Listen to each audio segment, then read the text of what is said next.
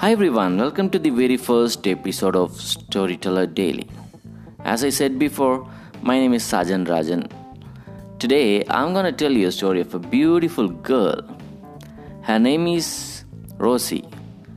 Her golden hair, chubby cheeks, and blue eyes make her more gorgeous. She lives with her grandfather and little brother in a village. Every morning, her grandfather goes to the nearby town to sell vegetables and will come back in the evening with chocolates and bread for Rosie and little brother. One day, an angel was flying around the village and unfortunately, she saw Rosie. Rosie was playing hide and seek with her little brother in front of her house. The angel got jealous as she hasn't seen a beautiful girl like Rosie before. Angel imagines herself if she got a beautiful face like Rosie. Everyone will, her, will notice her. She will be the most beautiful angel among, and all other angels will get will get jealous at her, right? So the angel went nearby Rosie and asked, "Hey, beauty, shall I play with you?" Of course, you can play with us as we are playing hide and seek. Rosie smiled at Angel and said, Okay, I will join you, but what will you give me if I find you? Angel asked again. Anything for Angel, Rosie simply said.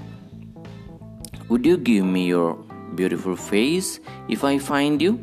Angel asked again. I agreed. I will give you my face, but only if you agree to give me your wings if I find you, innocent girl Rosie said. Angel agreed for Rosie's condition and they started playing. It was Rosie's turn and she started counting from 1 to 100. Angel and little brother were hiding. But Rosie was smart enough to find both of them easily. As per agreement, Angel has uh, given Rosie her wings. Rosie became very happy. Now it was Angel's turn to count. Angel was started counting. Rosie and, and her little brother were searching for a place to hide. She tried a tree hole, rockside, and many many other places.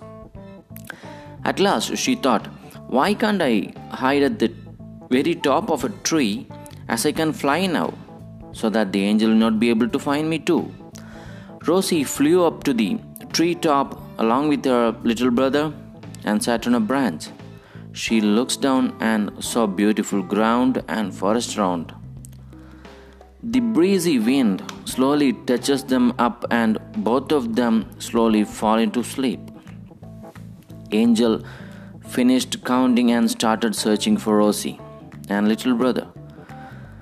She tried the bushes, the tree hole, the rock side, inside home, pot, everywhere, but she couldn't find Rosie and little brother. Angel started shouting her name loudly, but there was no response. Angel sat down and started crying. Suddenly, Rosie woke up and she saw Angel crying from the treetop. She came down and asked Angel why she is crying.